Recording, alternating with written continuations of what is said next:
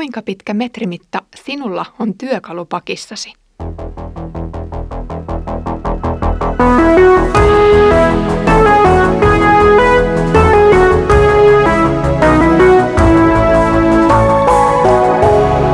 Kirjoitusten pauloissa. Lämpimästi tervetuloa mukaan Kirjoitusten pauloissa podcastiin. Olen Iida Halme kansanlähetysopistolta ja luen kanssasi nyt Sakarian kirjaa. Viimeksi luimme sepistä ja sarvista, joita nämä sepät tuhosivat. Ja opimme, että eri valtakunnat ovat murenevia ja hajoavia Jumalan edessä. Kaikella on hetkensä ja aikansa maan päällä. Tällä kertaa kohtaamme mittamiehen, joka tutkii, kuinka laajaksi Jumalan kaupunki voitaisiinkaan rakentaa. Luen nyt Sakarian kirjan toisesta luvusta jakeet 5-9. Tämän jälkeen näin miehen, jolla oli kädessään mittanuora. Kysyin häneltä, mihin olet menossa? Hän vastasi, menen mittaamaan Jerusalemia nähdäkseni, kuinka leveä ja pitkä siitä tulee. Juuri silloin astui esiin se enkeli, joka oli puhunut kanssani, ja toinen enkeli tuli häntä vastaan. Ja sanoi hänelle, juokse sanomaan tuolle nuorelle miehelle näin. Jerusalemin ympärille ei enää rakenneta muureja, niin paljon asukkaita ja karjaa siellä on tulevina aikoina. Minä olen tulimuuri sen ympärillä, sanoo Herra, ja asun sen keskellä täydessä kirkkaudessani. Edellisellä kerralla luimme siis ensimmäisen näkypärin alkuosan, ja äkkiseltään voisi kysyä, miten tämä toinen osa liittyy siihen ensimmäiseen. Miten sarvet ja sepät liittyvät tällaiseen mittamieheen? Kuvat sinänsä eivät ole mitkään palapelin vastakappaleet toisillensa, mutta näkyjen merkitys tulee osoittamaan meille selkeästi, kuinka nämä kaksi näkyä kuuluvat yhteen. Ilman tämänkertaista näkyä maa nimittäin jäisi autioksi tuhottujen sarvien jäljiltä. Nyt annetaan lupaus, että tuhotun vallan ja mahdin tilalle rakentuu uusi kaupunki, joka on Jumalan kuninkaan kaupunki. Vihollisen tuho merkitsee Jerusalemin mahdollisuutta rakentua uudelleen ja itse asiassa laajeta entistä suuremmaksi. Näiden suurvaltioiden valloittamia alueita tarkasteltaessa kartoilla nähdään, kuinka aika lailla samat maantieteelliset alueet periytyvät esimerkiksi Assyrialta babylonialaisille.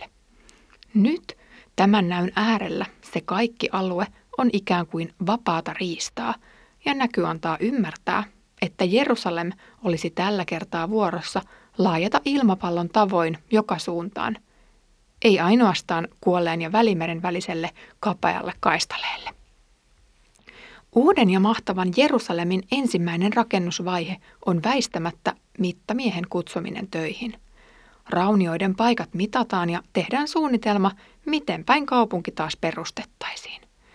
Nehemian kirjassa ollaan tämän teeman äärellä konkreettisesti, kun Nehemia toisilta salaa käy yöllä tutkimassa tuhottuja muureja ja sen portteja.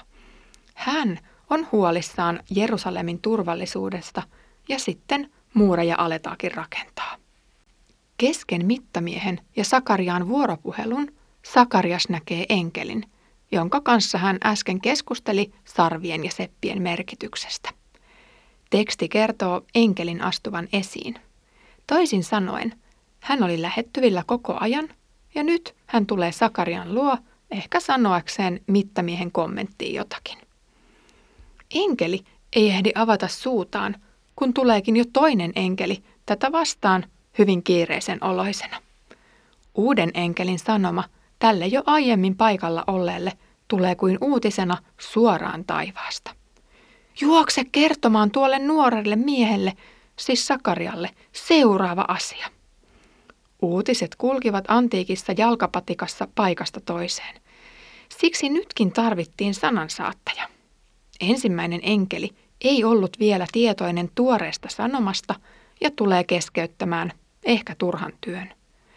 Nyt ei ilmeisesti kannata kuluttaa resursseja seinien tai ainakaan muurien mittailuun, sillä juuri saamamme tiedon mukaan Jerusalem tulee olemaan jatkossa niin laaja, että sen asukkaat leviävät muurien toisille puolille asti. Mitä tarkoittaa tällainen ylitsevuotava Jerusalem? Asutus ainakin pakosti leviää konkreettisesti myös ympäröiviin kyliin. Ehkä pitäisi perustaa useampikin juudalainen kaupunki, jotta yhteiskunta voisi jollain tapaa pysyä pystyssä.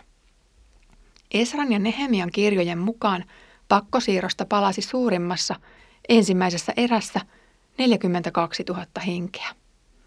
Miten tämä joukko mahtuisi asumaan kotikunnailla? Ainakin se vaatii hyvän infrastruktuurin.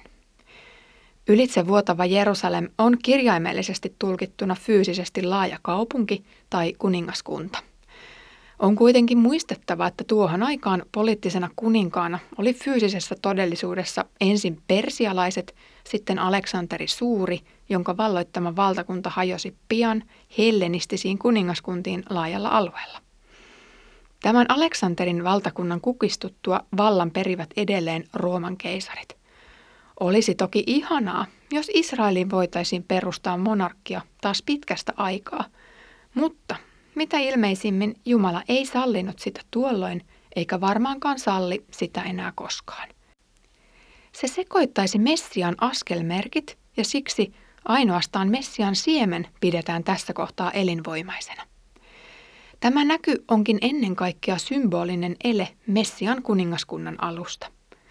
Toisessa Samuelin kirjassa annettu lupaus ikuisesta kuninkaasta ja valtaistuimella istujasta alkaa tässä realisoitua osittain silminnähtävästi ja samalla piilossa ja salassa. Näkyä onkin tulkittu viittauksena hengellisen Jumalan valtakunnan syntyyn. Toisin sanoen Messian kuningaskuntaan. Apostolien ja heidän aikalaistensa puheista myöhemmin ymmärrämme, että moni odotti näiden ennustusten varassa poliittista messiaskuningasta. Juuri ennen Kristuksen taivaaseen astumista apostolit vielä kyselivät, onko nyt tullut se aika, kun hän rakentaisi Israelin kuningaskunnan uudestaan.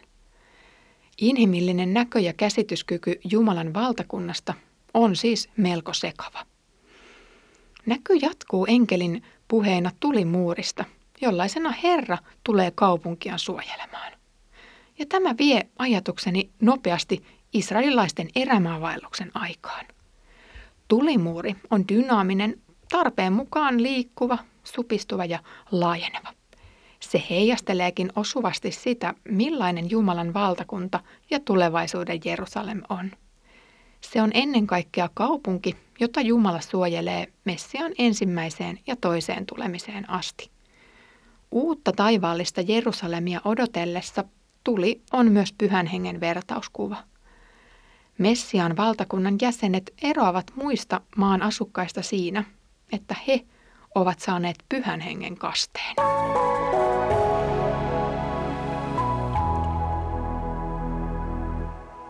Tämän näyn ymmärtäminen ilman Jeesusta on hyvin hankalaa. Niinpä moni geneettisesti jerusalemilainen joutuu olemaan kuin peite silmillä tämän näyn äärellä. Kaikesta huolimatta Jumalan lupaus paitsi israelilaisia, myös Uuden liiton myötä pakanoita varten on yhtälainen. Minä asun Jerusalemin keskellä täydessä kirkkaudessani.